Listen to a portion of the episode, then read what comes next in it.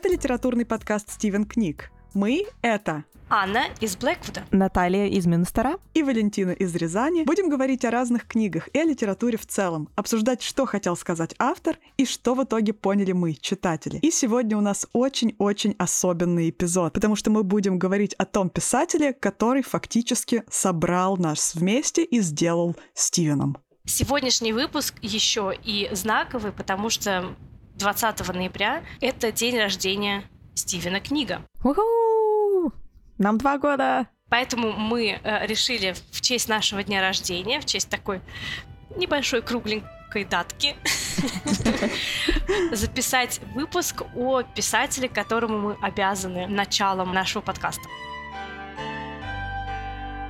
В нашем эпизоде номер два мы уже говорили о романе Лорана Бене «Седьмая функция языка». Собственно, этот роман нас всех и свел и сделал подкастом, вызвал у нас живейшее обсуждение. С тех пор у нас достаточно сильно поменялся и подход к подготовке эпизодов, и вообще наша манера говорить друг с другом, да и с вами, дорогие слушатели. Но нам до сих пор за эпизод номер два совсем не стыдно, и мы приглашаем вас его послушать и, может быть, перечитать или впервые столкнуться и влюбиться в творчество Лорана Бене. Итак, сегодня речь пойдет о прекрасном мужчине, который теперь, оказывается, еще и рокер. Ах, в группе под названием «Сталинград» играл, я тут слышала, да? Красавец, мужчина, литератор, автор, преподаватель в университете, француз и просто опять красавец. И просто красавчик.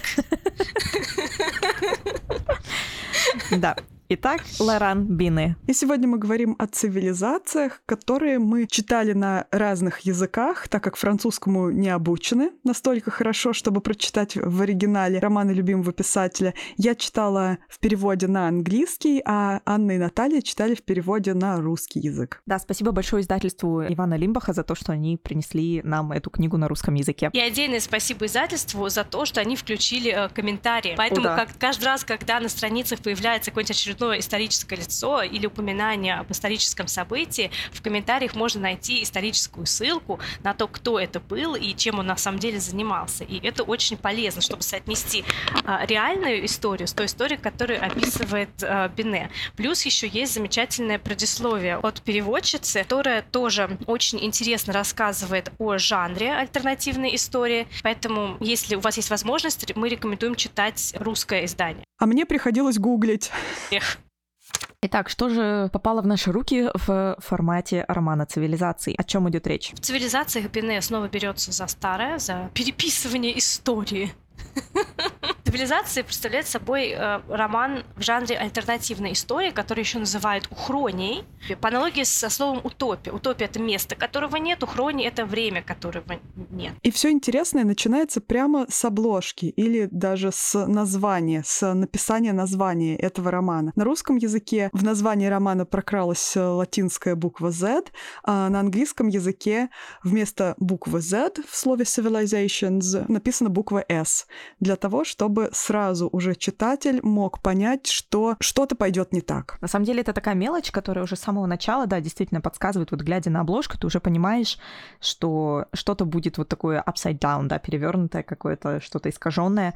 Но это такая мелочь, которая не сразу бросается в глаза. То есть, проходя мимо книжного прилавка, у тебя глаз явно за это зацепится. Это такая вишенка на торте. Согласно комментарию переводчицы, появление Z как бы отсылает к американской орфографии. Здесь тоже такой небольшой спойлер к тому, что будет происходить а, в книге. И еще хотелось бы обратить внимание на обложки. Я не так уж много обложек изучила.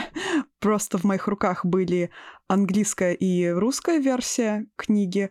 И обе эти версии были оформлены просто прекрасно. Они показывали в такой коллажной форме основные вехи основных персонажей этой истории в английской версии, а в русском издании показано, как история, собственно, расплывается и трансформируется и деформируется под пером Бене. В русском издании на обложке изображен э, король Испании Карл V, который так немножечко расплющивается. И, кстати, во многих э, обложках э, именно европейских, на других европейских языках, в обложка сделана в таком же варианте. То есть это тот же портрет Карла V, просто он в разные стороны растекается. О, господи.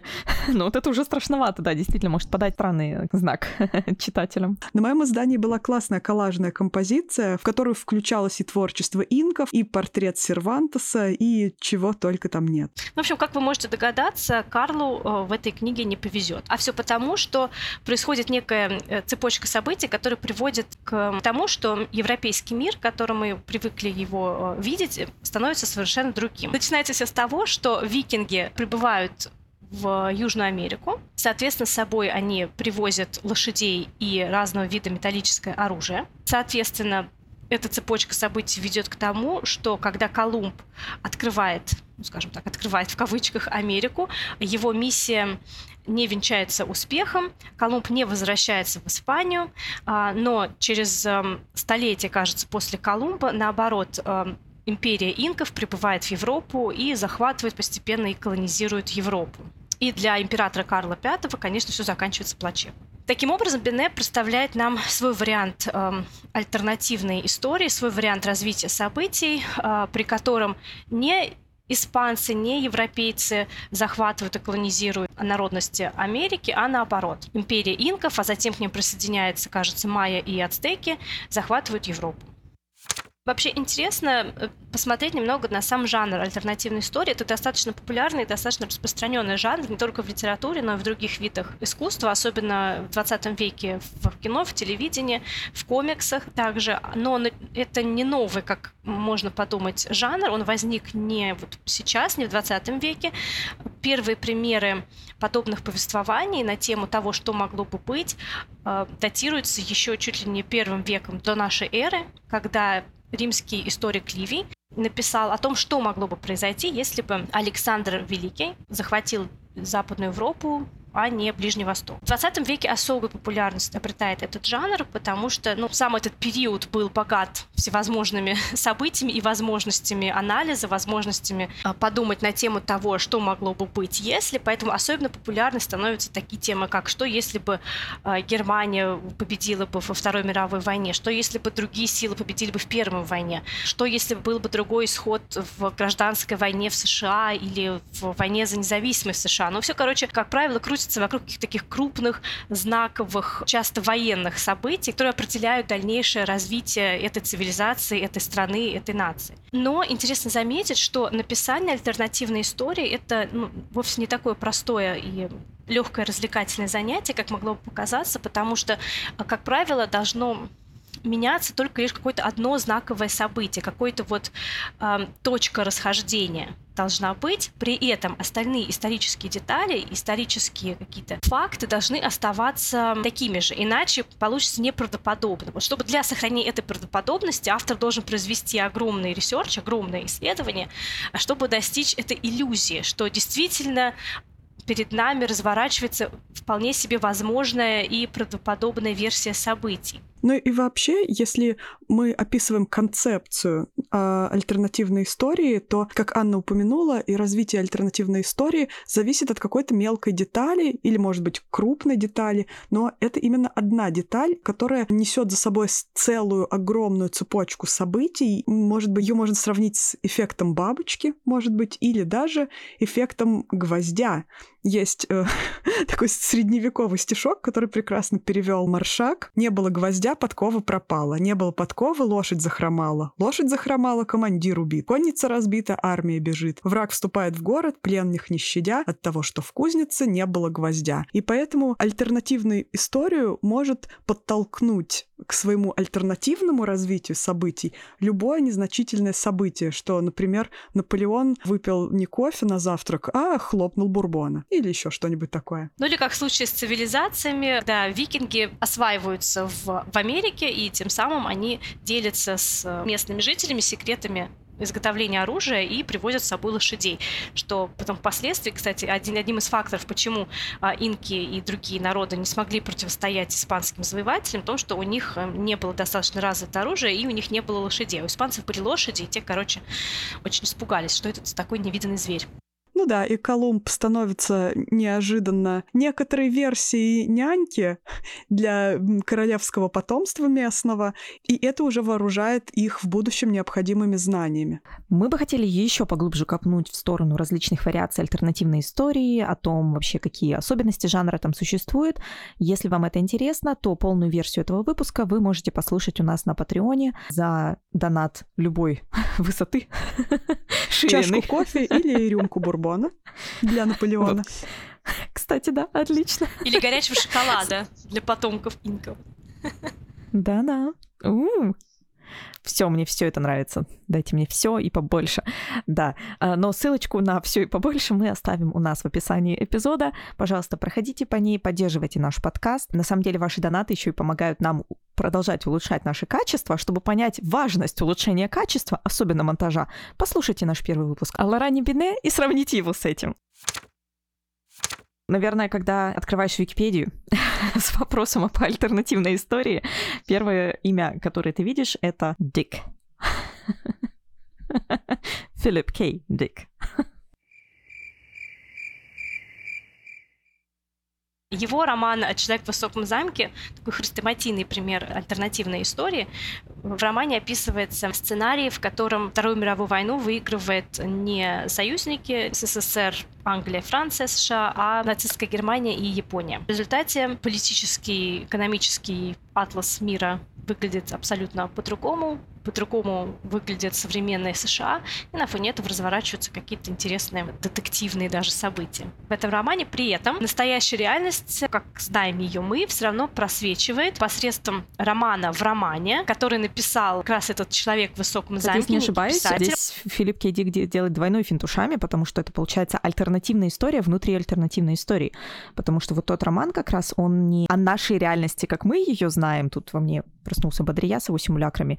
И Марвел с их мультиверсом, простите, господи. То есть, получается, та история, Аня, о которой ты говоришь, этот самый Grasshopper Lies Heavy, книга, которая распространяется внутри романа «Человек в высоком замке», она ведь тоже своего рода альтернативная история. Там все равно представлен какой-то третий вариант развития событий. Это история альтернативная альтернативной истории.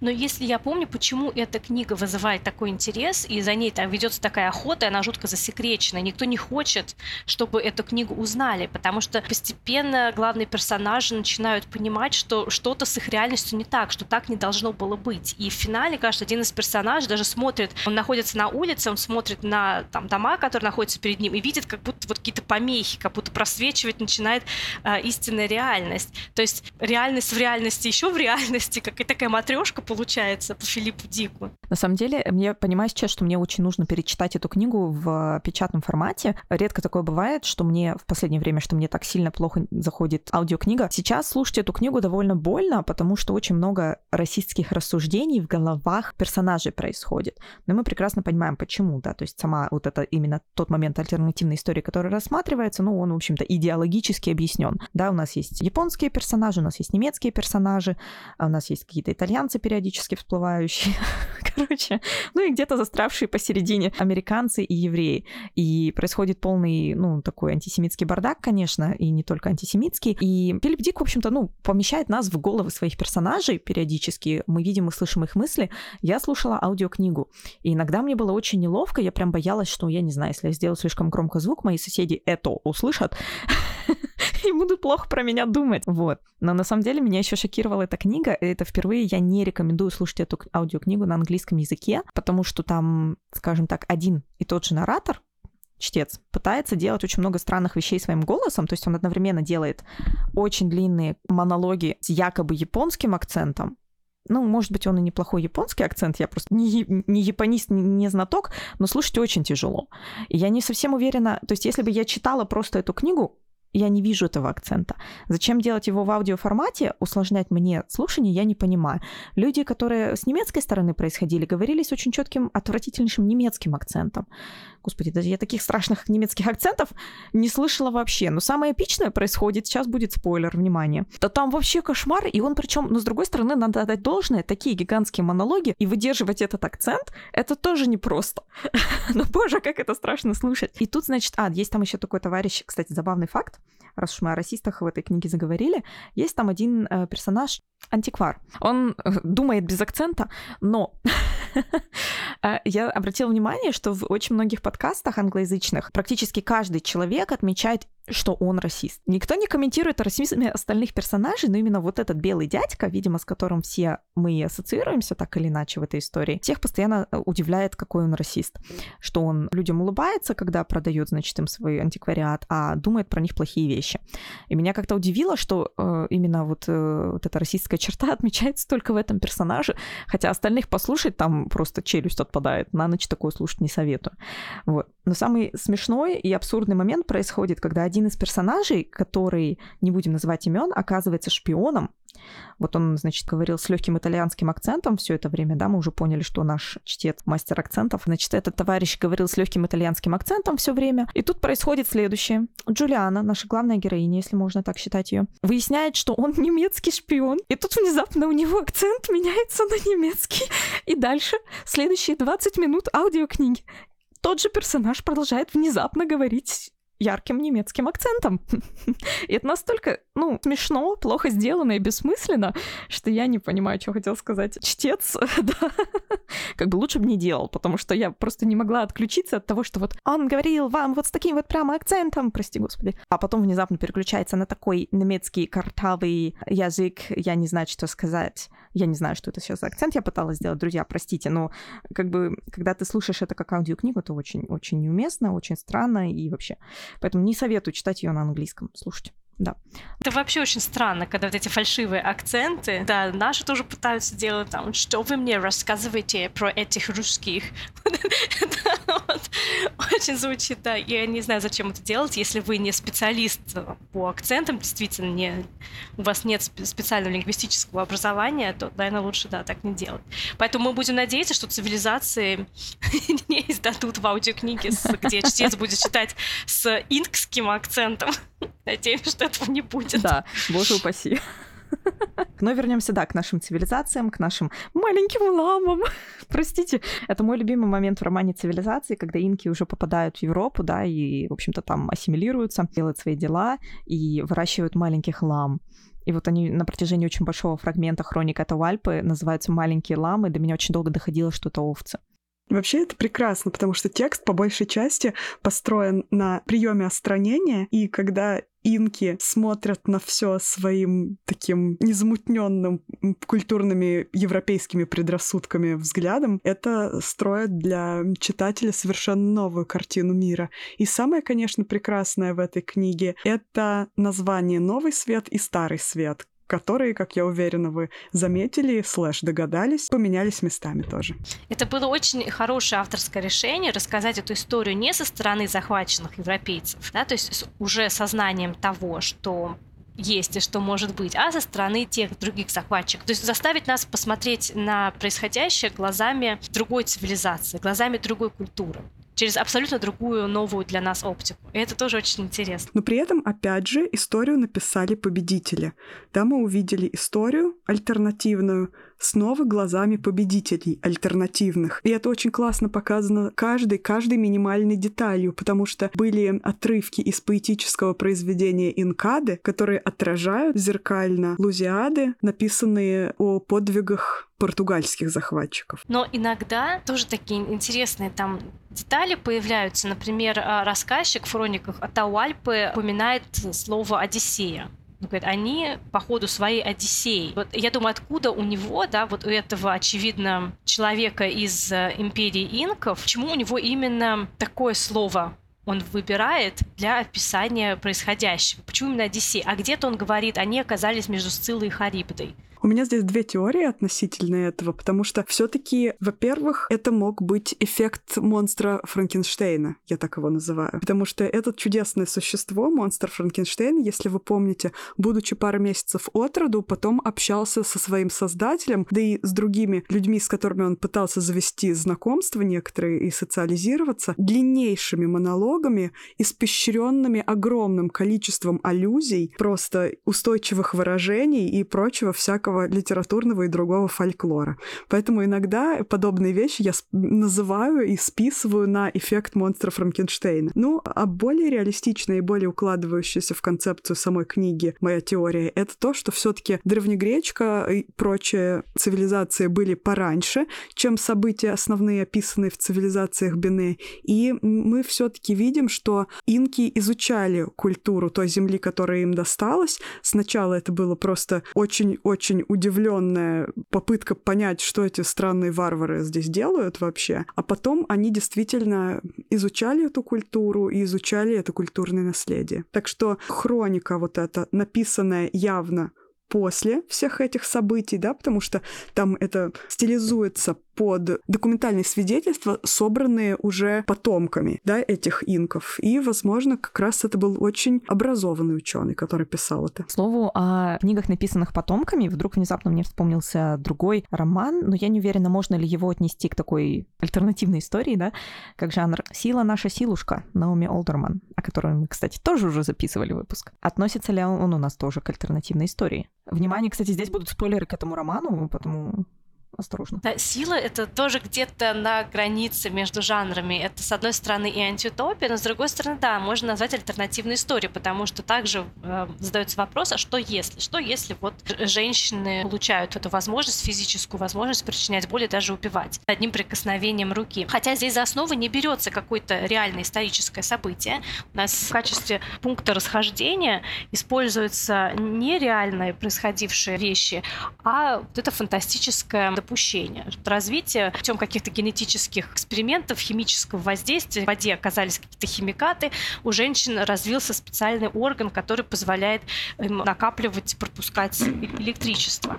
Но, наверное, можно отнести это к альтернативным историям. И что интересно, и что роднит, мне кажется, цивилизации и роман Наоми Алдерман, то, что здесь э, идет зеркальное отражение, такая зеркалочка, меняется полярность. Если в силе меняются места местами женщины и мужчины как э, носитель физической силы. А здесь меняются местами европейские колонизаторы и э, американские колонизаторы. Но мы видим, что в результате, в принципе, мало что меняется. И баланс, а порой даже и дисбаланс сил остается таким же, как и в реальной истории. Поэтому вот и интересно, да, когда мы вообще задаемся вопросом, а зачем нужен этот жанр альтернативной истории? Зачем?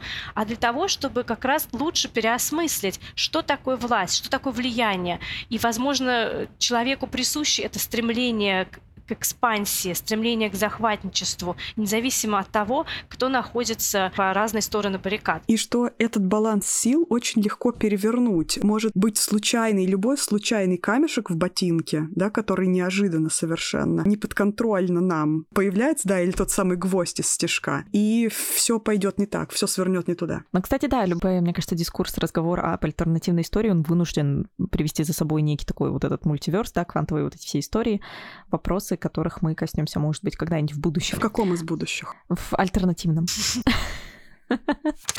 Итак, мы начинали говорить о том, что Бине часто использует такой прием, как отстранение. Когда инки, которые прибывают в Европу, до этого не встречались э, с европейскими традициями, с европейской религией, поэтому, поскольку описывается все глазами э, новоприбывших, описывается это как что-то неизвестное и непонятное. Но есть некоторые моменты, некоторые детали, которые совершенно очевидно понятны всем, независимо кто ты, европеец, либо житель империи инков. Это, например, такие знаковые обозначения, знаковые системы, как а, одежда или как какие-то ритуалы. Часто, когда люди от Уальпы наблюдают за европейцами, они делают правильные выводы. Так, вот этот человек а, одет как-то богаче, значит, у него высокий статус. А эти люди часто сидят в этой церкви, что-то там совершают какие-то пасы руками читают какие-то странные тексты, значит, для них это важно. То есть есть некий универсальный язык, наверное, власти, который понятен всем. Но при этом смотрите, как интересно, в эту универсалию вторгаются периодически вещи, которые разрушают ее тут же на корню. Например, та самая получившая сразу дурную славу обнаженная принцесса, которая отказывалась надеть одежду, просто из уважение к людям, для которых нагота — это что-то вообще из ряда вон выходящее и абсолютно социально неприемлемое.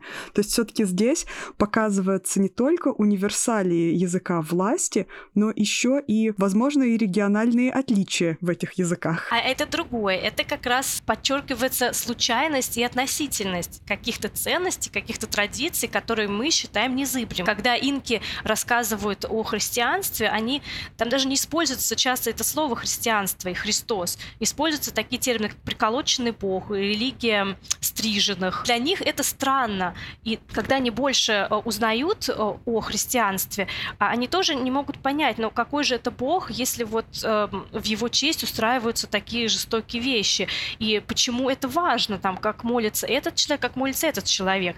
Эм, для нас они как бы дикари, да, они поклоняются солнцу, это что-то примитивное, но с точки зрения э, империи инков. Христианство это нечто дикое и непонятное, и вообще зачем это нужно? Да, культ приколоченного бога, он, кажется, там называется, то есть именно как культ, и уже не впервые мы видим вот это наблюдение, я, позже забыла, в каком фантастическом романе, инопланетяне, если не ошибаюсь, да, пытались понять концепт э, христианства, что и вот этих э, как ритуалов, когда пьют вино, как кровь своего бога, и что-то там едят в церквях. Простите мне мою не, необразованность. Я знаю, как это все называется, но внезапно мне это вылетело из головы. Но, в общем, вся вот этот символизм, да, поедания плоти своего бога и крови своего бога, вот это для инопланетян в той истории, я абсолютно забыла, что это за роман. Это было просто шокирующе. И когда ты об этом читаешь вот с такой отстраненной, да, точки зрения, начинаешь видеть действительно абсурдность и, в общем-то, ну, странно странность очень многих вещей, и это позволяет очень сильно, как сказать... Смотреть на себя со стороны. Да, да, и отбить привычку вот это... Но это же натурально, это естественно, так же было всегда потому что вот против вот этого закостенелого, да, образа мысли как раз такой трюк подходит. Ну, мы опять рассуждаем со своей колокольни. Что значит это было всегда? Это было всегда для нас, потому что человеческая жизнь это всего, да, 70-80 лет, и в рамках нашей конкретной вот новой истории, да, это было всегда, потому что про другом мы не жили. Но вот те же самые инки, которые, это не какая-то древняя цивилизация, это та же цивилизация существовала в то же время, что была уже Европа. А у них абсолютно другие ценности, абсолютно другая культура. Поэтому, да, это такой поэтому полезный э, мысленный эксперимент, посмотреть на мир э, глазами другого, вот того самого the other, которого мы так боимся и который представляет э, для нас в нашем воображении угрозу всему тому святому и незыблемому, что мы с таким трудом создавали. Еще несколько примеров э, и отстранения, и общего языка. Вопрос Святой Троицы, похоже, всерьез волновал местных священнослужителей. Они упорно желали знать, верят или не верят Атуальпа, что некий Иисус — это Сын Божий. Затем э, они часто слышат слово «heretikos», и понимают, что оно не хвалебное. То есть они делают все правильные выборы. Еще там был интересный пример, сейчас у меня отмечено, сейчас я найду про разногласия. А вы заметили потом, какие классные тезисы на воротах церкви были? О, вот да. Просто. Вот абсолютно все происходит там же, практически в той же форме, но в перевернутом виде. А как хороши и страшны обожаемые мною пирамиды в Лувре. О боже, вот это, кстати, та картинка, которую я бы не хотела иметь в своей голове и забыть как страшный сон. И вот все эти примеры, все эти перевороты в сознании, все эти флипы показывают, насколько тонко с одной стороны, и с другой стороны, насколько толсто шутит Бене. И в обоих вариантах это прекрасно. Ну и в очередной раз в подтверждение наших теперь уже тезисов хотелось бы снова процитировать Карлоса Фуэнтеса. «Искусство дает жизнь тому, что убила история». Это роман Бине в двух строчках. И, например, для нас сейчас противостояние между католичеством и протестанством — это одна из основополагающих движущих сил в европейской истории. Как это видит Атуальпа и его люди. Вот по отношению к папе, там они где-то говорят, у них были противоречивые чувства, там многие его критиковали, а когда дело касалось Лютера, он вызывал у всех бурю чувств. Там почему-то многие вот его не любили. И вот у них постоянно непонимание, что это за спор, а какая разница? Они же и те, и те вроде бы молятся приколоченному богу. И они долгое время не могут понять. И когда они наконец делают выбор в пользу все-таки больше лютеранства, они это делают на экономических основаниях. Да, абсолютно политический выбор получается. Да, да. И уста... вот вы сейчас говорили о том, какой этот список очень интересный свод правил. Фактически они устанавливают в Европе что-то типа какого-то такого коммунизма, где от каждого по возможностям, каждому по потребностям фактически некий э, вариант э, свободы вероисповедования, при этом ну, культ солнца все равно сохраняется. И это очень интересно, и это тоже не выдумка Бене. Сейчас я, как и Наташа, буду рекламировать Тамару Эйдельман и ее действительно видеоурок об цивилизации инков, который мы послушали как хорошие девочки и узнали, что в цивилизации инков действительно был такой вот подвид что-то типа коммунизма, когда, да, действительно раздавались ресурсы по возможностям, государство не оставляло в беде, например, неимущих, вдов, старых людей, детей, но при этом ты должен э, и отдавать, ты должен работать там типа что-то как оброк или барщины, ты не можешь уехать со своего вот назначенного участка, ты должен там всю жизнь жить, жениться, там же умереть, но при этом какие-то вот да, права и свободы были. Поэтому очень э, мастерски Бене выписывает эту альтернативную историю. Он поменял действительно очень маленькую деталь. И остальное получается настолько органично, настолько вот как домино вот падает, совершенно по законам физики, да, нигде никакого отступления он не делает. Ну, это все прекрасно. Мы можем сколько угодно пытаться посмотреть на себя со стороны, понять, что многие наши обычаи совершенно случайны, просто так вышло, и сложно их объяснить как-то логически, и тем более уж сложно их объяснить тем, что так было всегда. Но, наверное, на этот счет написано уже очень много произведений, и почему же для нас э, цивилизации все-таки так важны, так особенный, и почему мы считаем, что все должны прочитать эту книгу? Но для начала, потому что тогда у вас э, в вашем читательском дневничке появится запись о не англоязычном авторе, как лично я очень горжусь. Это, знаете, у меня Лоран Бенеди колонизирует в кавычках иронически мою книжную полку. Ну, понятное дело, что не, фр...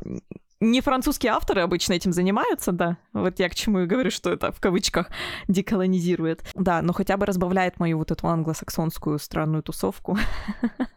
это был бы мой первый пункт. Но и, как всегда, речь идет о горячо любимой травме колониализма. Я думаю, это важная книга, которую нужно читать, особенно на фоне популярного сегодня дискурса о колониализме, о постколониальном, особенно на фоне возрастающего страха захватничества со стороны небелых государств, потому что мы переживаем новый период миграции, наверное, можно так сказать. За последние годы возросла тревога белого европейского населения о том, что вот их сейчас захватят, их поработят. Поэтому эта книга очень важна во-первых, с той точки зрения, что мы привыкли думать, что действительно белая европейская цивилизация — это центр всей человеческой культуры. И вообще, когда мы говорим цивилизация, цивилизованный мир, мы mm-hmm. думаем о Европе. О Западной Европе причем.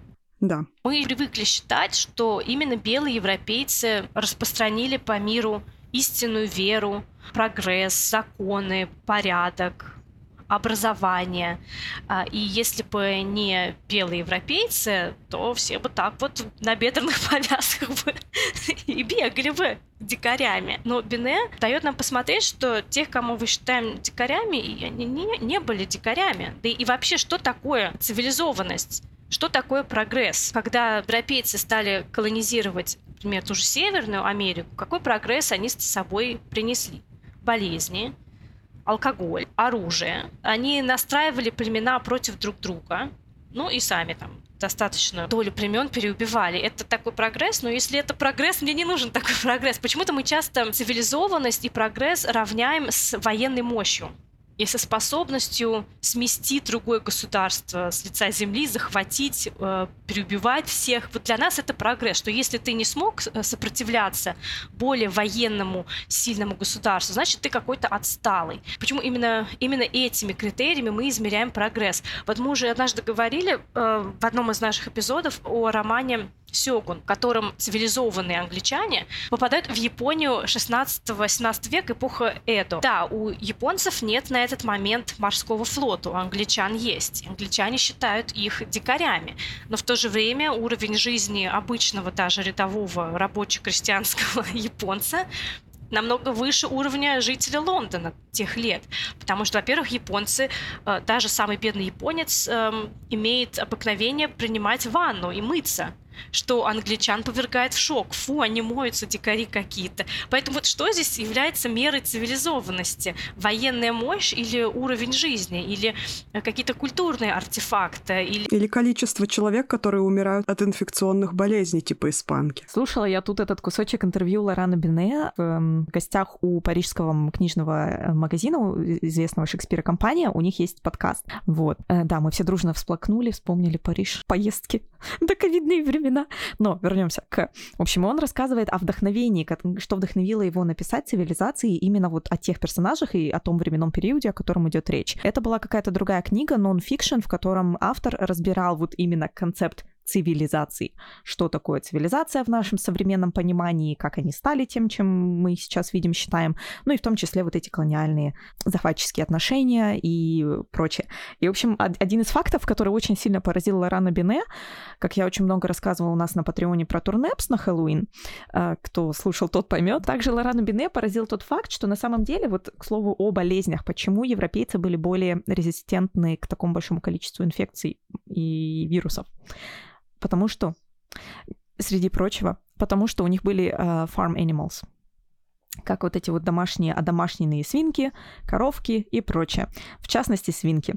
В частности, свиньи, и потому что очень большое количество э, европейского вот этого западноевропейского англосаксонского населения так или иначе имело дело на протяжении чуть ли не всей жизни с вот этими самыми свиньями, которых разводили, у них было больше э, шансов у иммунитета развить именно резистентность к очень большому количеству вирусов. Да, и то есть фактически европейцы привезли с собой эти болезни в новый свет, так называемый. И, ну, как-то очень иронично это было с точки зрения Лорана Бине, что все дело в свинках. Что на самом деле вот у них были свиньи.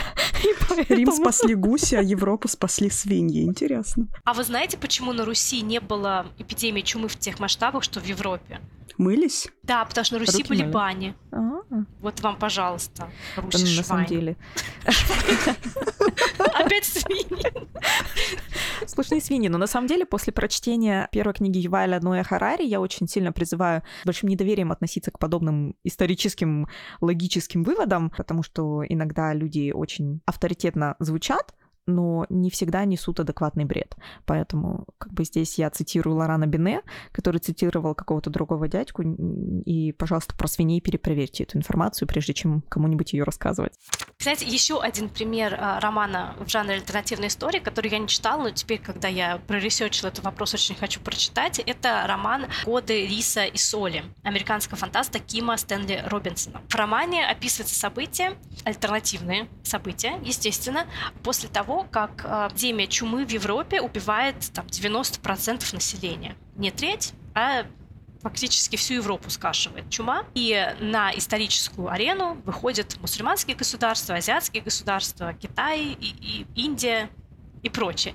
И, естественно, мир совершенно другой. И в противовес вот этим, кстати, аргументам, что ну вот белые же миру дали науку, европейцы именно науку, культуру и прочее, прочее, те же самые открытия с небольшими вариантами происходят теперь э, в этом, в новом мире.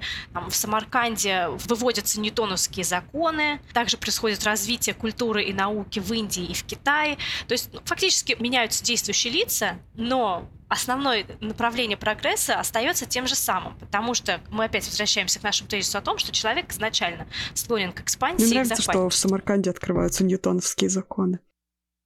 То, что они все еще ньютоновские. Ну, как это Одиссея, да?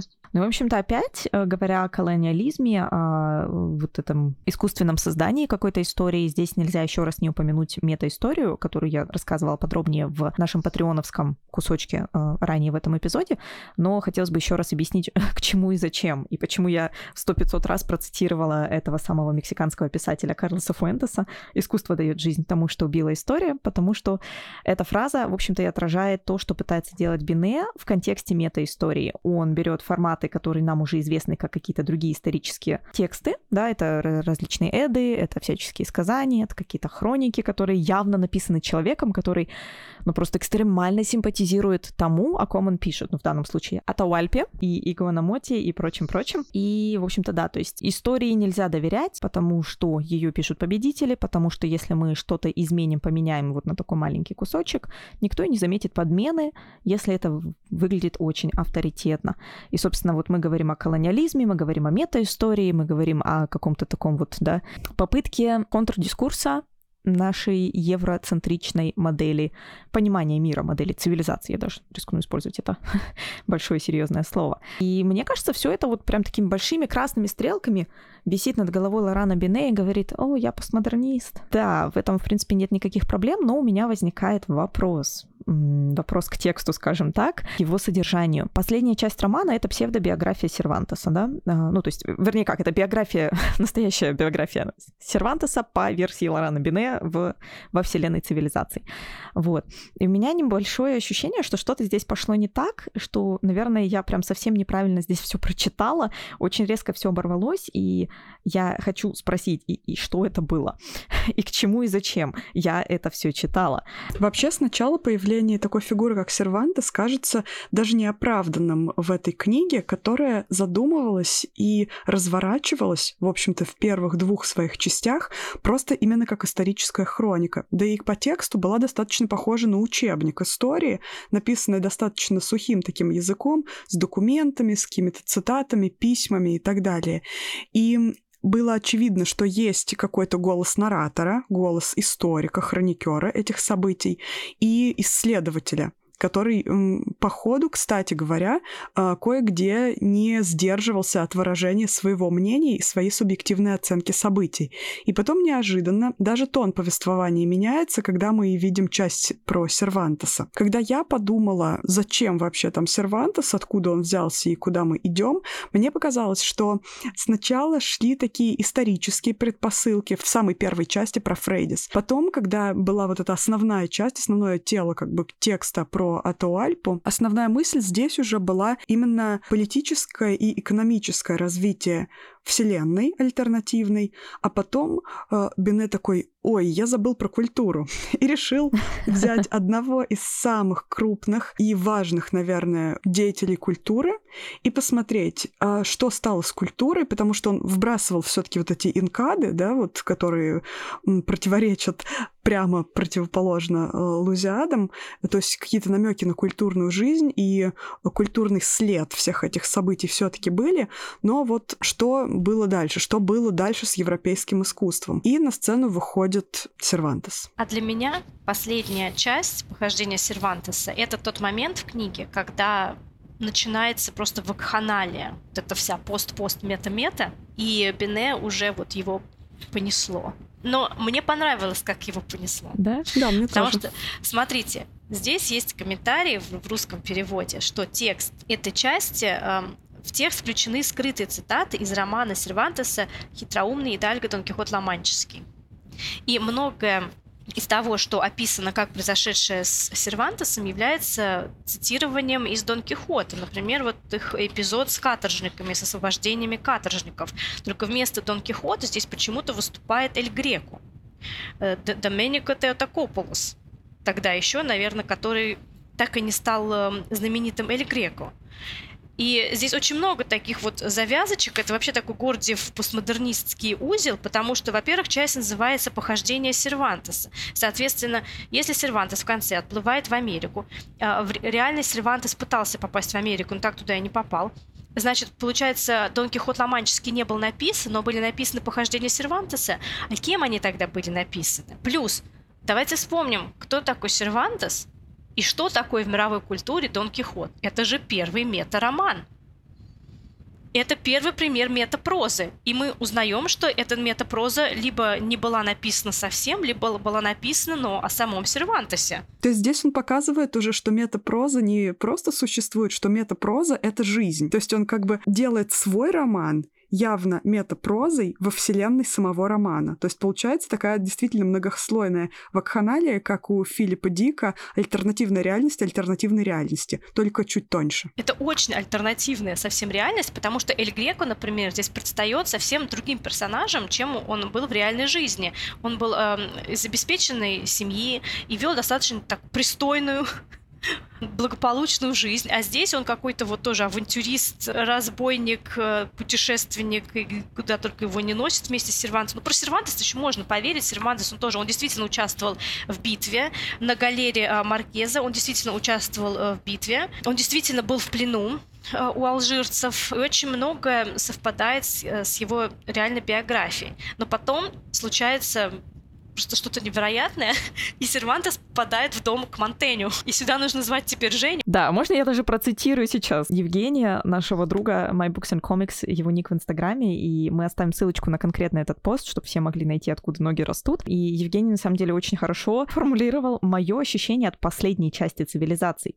Я цитирую. «Стилизация, цитаты, странный сюжет, опять этот бессмысленный сосуд постмодернизма, в котором намешано все подряд, а после чтения похмелье». И, в общем-то, у меня вот именно третья, последняя часть, четвертая, как-то я уже запуталась, да, а, оставляет вот такие вот именно смешанные ощущения, потому что я не совсем поняла. Ну вот мы больше часа уже обсуждаем этот роман, и как-то вот у меня не сложилось в итоге общего ощущения от того, ну и что все это было, и к чему, и почему. Ну вот оно как-то, если бы это... Я согласна абсолютно со всеми вашими аргументами, но тогда мне, например, не хватило того, чтобы вот эти приключения Сервантеса а-ля Дон Кихота были, ну, больше.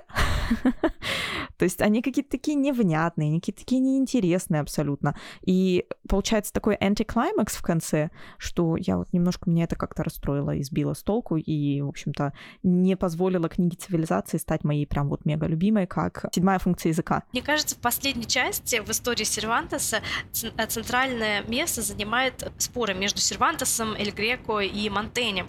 И мне кажется, это такой спор, который мог бы возникнуть между Бене и его читателями. А, между теми людьми, например, или между теми людьми, которые, чье мнение, возможно, в той или иной степени совпадало бы с мнением Эли Греко, который родил за сохранение христианской веры, который называл Монтенья предателем за то, что тот э, работает с инками, и который вот все Европа и прочее, и наша цивилизация и вера, э, и более таким скептичным, мудрым, возможно, более скептической, более циничной в какой-то плане, более мудрой, возможно, точки зрения. И сам Монтень здесь, и мне кажется, это вот, это вот реально слова самого Бене, когда он говорит никакой, ну или Бене посредством Монтейни высказывает свое мнение, я не знаю, никакое мнение не оскорбит меня, как бы оно не было мне чуждо. Я готов хоть целый день спокойно вести спор, если в нем соблюдается порядок. Мне кажется, это можно даже рассматривать как спор голосов в голове Бене. То есть это методологический выбор концепции, который он формализует и представляет своему читателю и аргументирует. И то, что открытость диалогу, пожалуй, это, наверное, главная предпосылка существования такого концепта, как цивилизация вообще. А дикарь и вот варвар — это тот конструкт, который закрыт от диалога, который как раз зиждется на понятиях «мы-они». И каждый раз, когда Эль Греко пытается опять бросить ему очередной лозунг там, про победителей, про побежденных, э, Монтень отвечает «Видишь ли, Доменикос, Совсем скоро мы все будем потомками победителей и побежденных. Первые дети, ставшие плодом двух миров, уже выросли. Это зрелые мужчины и женщины. Они такие же французы и итальянцы, как инки и мексиканцы. Это, мне кажется, прямой ответ тем людям, которые сейчас кричат о том, что вот там европейская раса скоро вымрет. Но во-первых, даже при том сценарии, что она вымрет, пройдет сто лет, и никто не будет помнить. И люди будут жить так же, как они живут сейчас. Просто будут жить в каких-то других культурных э, декорациях. А с другой стороны, важно не, не твоя именно генетическая идентичность, а та культура, в которой ты вырос. И люди, которые э, приезжают, например, в чужую страну, их дети, они действительно культурно, они уже больше граждане этой страны, и они идентифицируются именно с той страной, которая для их родителей э, чужая страна. А их дети, там, если это уже второе, третье поколение, они уже полностью ассимилированы, да. Если, например, мы берем э, в Великобритании, вот сейчас это тоже вопрос, особенно после Брекзита, со всей этой риторикой ненавистнической и такой вот агрессивной риторикой о том, что вот нужно выдворить всех э, иммигрантов, но кого вы будете выдворять? Потому что эти люди, которые здесь родились, они уже считают себя британцами, независимо от того, какой их цвет кожи. И культура британская, она сохраняется по-прежнему. Это религия, это не знаю, кулинария, эти традиции, эти праздники, континуитет культурный все равно сохраняется, независимо от того, кто, какой э, этнос является носителем. Мы, кстати, с Аней сейчас, забавный факт да, о нашем подкасте, мы же все в разных э, уголках мира, мы с Аней находимся по разным сторонам Ла-Манша. и видим эту ситуацию с Брекзитом с двух очень разных сторон, где сейчас одни злорадствуют. Ну так, злорадствуют, знаете, из раздела как бы плохо всем, но мы вам говорили, только, знаешь, есть ощущение, особенно в новостях, в том числе, что такое все хотят сказать, а я вам говорил. Не надо голосовать за Брекзит. Ну, что, что есть, то есть, да. В общем, да. Живем в интересные времена. Очень, очень. И поэтому, я думаю, эта книга сейчас очень своевременно написана. Она подходит под современную повесточку. Очень-очень. Особенно последняя глава, где фактически разъясняется. Я думаю, последняя глава здесь это как последняя глава в «Щегле», где разъясняется для тех, кто не понял. Но причем ведь и разъясняется, знаете, в «Щегле» разъясняется немножечко не то, что, казалось бы, должно разъясняться, как мы уже да, сделали этот вывод. Так что и здесь, возможно, все нужно воспринимать немного скептически, со слегка приподнятой бровью. Естественно, а для этого Эбиней приглашает нас в это путешествие. Сейчас будет опять офтопчик такой про аудиокниги. Слушала я «Щегла» в аудиоформате, к слову, о людях, которые не владеют акцентами, но пытаются их делать, да, ну окей, русский акцент или такой общеславянский акцент в английском сделать могут очень многие, даже с первой попытки. Но никак не могу перестать хихикать, когда каждый раз чтец э, этой аудиокниги на английском озвучивает речь одного из персонажей по имени Гриша, который тоже такой какой-то чувак с Брайтон Бич, и, значит, вот, вот постоянно называет Тео, он постоянно называет Тео Мазор, и он такой прям мазор, он такой мазор. И я очень долго не могла понять, что это слово мажор. которая, ну, понятное дело, при транскрипции, наверное, просто через Z пишется, да, через uh, Z. И... ZH. ZH, да, и в любом случае, ну, если ты не знаешь, что таким образом транскрибируется Ж, звук русский, ты не сможешь понять, что мазор — это мажор, слово, которое для тебя, в принципе, еще ничего не означает. То есть он и говорит, какое-то слово из русского языка, которым он меня постоянно называл. Но каждый раз вот это мазор, и ты так внутри какой-то. начинаешь хихикать. Э, конец. Что значит не погуглить? Да-да-да. И неужели нельзя найти человека, который говорит по-русски в Нью-Йорке, там где-нибудь, где там производили эту книгу, чтобы вам хотя бы записали произношение этих слов? Ну да ладно, это так. Нет. Как мы уже заметили, нет. Да, но вернемся к нашим э, маленьким овцам. Нет, маленьким, маленьким ламам. Я еще хотела сделать такое замечание по поводу последней части. В отличие от предыдущих двух частей, это написано с точки зрения европейца Сервантеса. То есть он все видит глазами Ваима, у него своя оптика. Если раньше мы видели глазами либо викингов, либо инков, то здесь мы видим глазами европейцев. Например, когда Сервантес прибывает э, в Америку, то, как он описывает э, то, что он видит, не совсем соответствует тому, как нам описывались быты традиции инков до этого. Нищие напоминали там поверженных античных царей с медными и золотыми масками и зеркалами на головах. Лавки забиловали товарами, э, говорили там на любых языках, любых женщин любили и молились любым богам. Но здесь еще такой момент, что мы помним, что общепринятый Сервантес, автор Дон Кихота, в принципе так и выражался. А его Дон Кихот э, немножечко человек с специфическим восприятием реальности, скажем так. И здесь это ведь тоже стилизация. Это стилизация под еще один аргумент в пользу слияния автора со своим героем и врастания реальности в мета-нарратив. Но в роли Дон Кихота там еще и Эль Греко.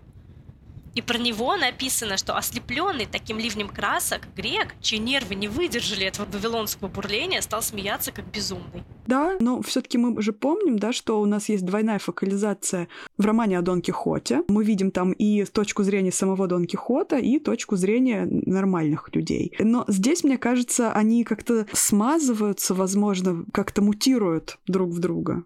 Да. И вот, кстати, вот эта мутация, наверное, то, чего я не могу оценить э, в вот этом псевдо-Дон Кихоте э, в цивилизациях, потому что то ли у тебя Сервантес, Сервантес, то ли у тебя Дон Кихот, Сервантес, то ли у тебя Эль Греко, Дон Кихот. И вот, мне кажется, тот момент, когда чуть-чуть слишком далеко отошла пародия, вот эта стилизация, от оригинала. И это как простите, ну, такой немножко нескромный self-reference сейчас будет, как у нас на сайте, если вы прочитаете наше описание о том, кто мы, как мы. У меня, например, стоит э, читатель-фантаст, и несмотря на то, что я любитель феминитивов, я понимала, что если я назову это читательница-фантастка, это будет слишком далеко от э, вот этого референса к фразе писатель-фантаст, который я хотела туда как-то, в общем-то, транслировать. И тогда шутка как бы немножко теряется и смазывается, и вот мне кажется, у меня сложилось ощущение, что э, с вот этой последней частью Бене тоже немножко как бы слишком далеко ушел от оригинального, или как от референциальности к оригинальному тексту. И, может быть, вот это меня еще сбило с толку. Мне кажется, здесь Бене просто слишком долго держался. Мы вспомним разухабистый и разудалый масштаб вообще его вакханалии, которая была в седьмой функции языка. И просто и здесь такая сдержанная, аккуратная летопись, такое документальное вот, вот что-то. И потом третья часть. Здесь у нас автор, сервант, с такой, о котором тоже много чего неизвестно, да? Смотрите, сколько дыр в его биографии. И смотрите, какой он такой хитренько написал свой роман и мета-роман. И тут Бене думает, ну что, я пишу о том человеке, с которым я могу делать все, что захочу. Наконец-то здравствуйте, оргии из седьмой функции языка. И тут Лорана понесло. Да-да-да-да. И Лоран такой, так, все, закончила ту летопись, все, все, наконец-то можно теперь. Теперь вечеринка. Дать волю. Ну да, формате, вы заценили шутку, когда убитый Атуальпа произносит «и ты, Лоран»? Да-да-да. Там еще очень много таких вот э, мета-шуточек. Э, первая, которая мне бросилась в глаза, это когда Фрейдис хоронит серпом и молотом, перекрещенными на груди. Ой, да, это прекрасно. Да, меня, кстати, ну, при всем при том, что я очень не полюбила треть, последнюю вот эту часть этой книги, мне понравилось вот это фотфрейминг, который получился между спасением, вот это спасение каторжников каким-то рандомным вообще чуваком, который мимо проходил, но решил всех... это был. А, Эль Грека их освободил, да? Вот. И если вы помните, в не в части Афрейдиса, а во второй части в хрониках Атуальпы, где рассказывается вообще еще до того, как сам Атуальпа и его брат пришли к власти и устроили то, что они там устроили. Его отцу, если не ошибаюсь, встретился какой-то товарищ рыжий на дороге, абсолютно невнятный, неясный, непонятный, кто такой, и повернул историю в нужном направлении, убив сыновей этого на тот момент нынешнего императора, чтобы Атуальпа и его брат могли прийти к власти. То есть вот этот, опять же, одна и та же параллельная ситуация с человеком, который встретился на дороге, который поворачивает течение истории в нужную сторону. Мне там еще померещилась отсылка к царю Эдипу. О, прям сорвала с языка. У меня написано вот даже здесь Эдипус, между прочим.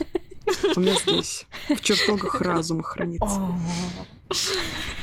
Так, давайте не будем мериться записями об Эдипе. Моя запись больше твоей. У тебя Эдипов комплекс? Смотрите, Лоран Бене на нас как-то плохо влияет, мне кажется. Да, а рыжеволосый странник был якобы сыном верховного инки, mm-hmm. прижитым некогда от жрицы из храмов в Пачакамаке но никто о нем больше ничего не слышит. Просто вот этот э, сюжет, он настолько архетипичный уже, мне кажется, в европейской культуре, когда странник встречает какую-то повозку, у них завязалась перебранка, одного ударили посохом, тот упал подкошенный. Кажется, это вот сразу Эдип. Чувак реально больше никогда не появляется. Все, и появляется его некая итерация в, в образе Эль Грека, который освобождает Сервантеса. Но, в общем, но, но действительно, да. Знаете, я тут недавно прочитала книгу Пьера Бояра «Дело собаки Баскервилей», и там он рассказывает о том, э, кто и что вдохновили его на все эти безумные теории, которые он развивает в своих книгах которым я, мне кажется, уже пристрастилась просто как наркоманка. Он говорит о том, что он как-то прочитал книгу тоже о том, что в «Царе Эдипе» все не настолько чисто и правдоподобно, как кажется, что Эдип не убивал своего отца на самом деле, и это не следует из пьесы. В пьесе есть очень много противоречий, которые доказывают, что, скорее всего, это был не Эдип. Но ученые не идут дальше и не выясняют, не собирают доказательств в текстовых, а кто конкретно убил. И вот этот подход к критике Бояр называет полицейская критика. И он таким образом рассматривает многие произведения, ну вот в частности рассказ о собаке Баскервилей, и выясняет, пытается восстановить литературную справедливость и оправдать невинно обвиненных героев, которые, собственно, были обвинены в убийстве. Я знаю три работы, читала я из них две. Это «Дело Гамлета», где он говорит, что все-таки Клавдий не виноват. Это о собаке Баскервилли, где другого человека он винит в преступлениях, и что Холмс там немножечко перепутал. И книга о убийстве Роджера Акройда. Вот эту я еще не читала. Я думаю, что там будет тоже интересно. Но к чему это я? Что если подойти с, действительно с лупой полицейской критики каждому тексту можно будет найти с различных точек зрения при помощи различных теорий, если прикладывать куда-то психоанализ, куда-то прикладывать постколониальную критику, куда-то другие психологические моменты. еще воспользоваться там теорией диалога глухих, что нет, для каждых двух читателей нет одного текста. Это текст прецедентный, который сформировался э, в процессе прохождения текста через призму нашего опыта. Мы все прочитаем разный текст, мы все прочитаем разную книгу. И вот, например, кто-то нашел в последней главе про Сервантеса э, хоровод из самого Сервантеса, Дон Кихота и Эль Грека, которые перетекают один в другого постепенно, да, возможно, какой-то такие множественные умы, которые вступают в различные конструкции друг с другом. Кто-то находит в этом а, слишком далекое, может быть, отхождение от оригинала и какую-то немножечко неловкую версию пародии. Кто-то видит, что просто Лорану понесло. И мы видим, что множественность интерпретаций здесь просто неисчерпаемая, учитывая то, что Бене рассчитывает на то, что его книга находится в контексте и находится в связи с культурным контекстом, в котором мы живем, и с культурным наследием, и тем, как мы привыкли его воспринимать. И если бы мы, например, чуть больше гуглили по ходу чтения этой книги, мы, возможно, рассказали бы сейчас о гораздо большем количестве каких-то исторических шуточек, остроумных ходов, которые привлекли наше внимание. Но так как из всего исторического мы, наверное, читали только Дон Кихота, эту часть мы чуть-чуть поняли. Там еще была отсылка к влюбленному Роланду, когда что-то про Игуэна Моту Атуальпа говорит, нечего ей быть Анжеликой, при этом Карле. Да-да-да. Такой микс, да, из отсылочек. Это, наверное, правдоподобно, потому что у инков у них же не было письменных памятников э, культуры, у них не было письменности как таковой. Поэтому, наверное, естественно, что в качестве каких-то референсов этот летописец использует именно европейские примеры. Возможно, это также еще не просто эффект монстра Франкенштейна, но и эффект пластиковых бутылок лавра, который дает нам какую-то подсказку именно современному читателю, которые ему подмигивают, перемигиваясь с ним через весь текст. Ну и вот на этой моргающей ноте мне бы еще хотелось сказать, на самом деле, большое спасибо переводчице Анастасии Захаревич. Я не могу сравнить с оригиналом французским, слава богу, а то совсем бы э, уже паранойя замучила. Но мне кажется, все вот это наше обсуждение, весь наш этот анализ уже показывает, какая огромная работа должна была быть вложена в это все со стороны переводчика на русский язык. Поэтому хотелось бы отдельное спасибо сказать. И мне кажется, мы недостаточно в этой жизни, мы, как русскоязычное книжное сообщество, хвалим переводчиков. Мы все время только ругаемся, когда что-то идет не так, а вот просто сказать Вау, как ты это сделала? Мы редко это делаем, поэтому спасибо. Полностью сохранен стиль летописный различных эпох. Я думаю, замысел Пене передан замечательно. Кстати, а что вы думаете по поводу последней фразы романа? Он вообразил, что все, кого он видит вокруг, призраки этого заколдованного острова, и сам он, вне всякого сомнения, тоже призрак. Это что, это просвечивает реальность, как э, в «Человеке в высоком замке»? Или это такое открытое произведение, вот думаете, что хотите теперь? Честно признаться, на этот момент я уже I stopped caring, честно признаюсь. То есть я, я перестала пытаться. Мне кажется, здесь Лорана унесло совсем, и он здесь перестал даже скрывать, что это метанарратив, которому мы должны перестать доверять. А мы должны перестать доверять эм, историческим нарративам, отринуть все свои какие-то предустановленные предрассудки, возможно, предустановленные конструкты в своей голове. Потому что, по сути, мы все — это призраки ушедших эпох, призраки тех, кто стоит за нами в культурном смысле, в историческом смысле, и призраки своей цивилизации. И, возможно, без нее у нас нет своего существования, своего тела, своего разума. Возможно, мы тоже все просто призраки. И в контексте именно книги, которая называется «Цивилизации», возможно, это именно так. Или нет. И на этой, э, опять же, крайне неуверенной постмодернистской ноте я предлагаю завершить этот эпизод, пока мы не ушли опять в... Пока мы не стали призраками. В нарративы какие-то, да, непонятные. Это сродни седьмой функции языка, где Симон Херцог а, осознает, что он находится в фильме, что он герой шпионского триллера и поэтому с ним ничего плохого теперь не может произойти, потому что он главный герой. И здесь у нас в центре повествования писатель, кстати, коллега Пене по рабочему цеху, писатель, который также в какой-то момент понимает, что он находится в некой симулированной реальности и вообще является призраком. Да, вообще, что есть реальность? Вся реальность симуляция. Ну вот, вы меня довели, я опять, я опять. Короче, есть над чем подумать. Вот. Мы пошли дальше в наших симуляциях делать другие дела, которые делают порядочные люди по воскресеньям. Взрослые люди, да? Вот. Например, читать книгу для следующего эпизода. Да. Вот, так что всем спасибо. Не забывайте слушать нас на э, ваших платформах, отмечать нас сердечками, лайками и прочим. Это очень сильно нам помогает, э, так же как и донаты. Это поднимает нас во всяких рейтингах, топах и прочем. Заходите к нам в Инстаграм, там мы часто постим какую-то дополнительную информацию, и вообще нас там побольше, чем в этом подкасте. Также, конечно же, наш Patreon, наш PayPal вы можете найти в описании к этому эпизоду. Там все, в общем-то, просто, безболезненно и очень сильно нас поддержит. Всем спасибо и пока. Пока. Пока.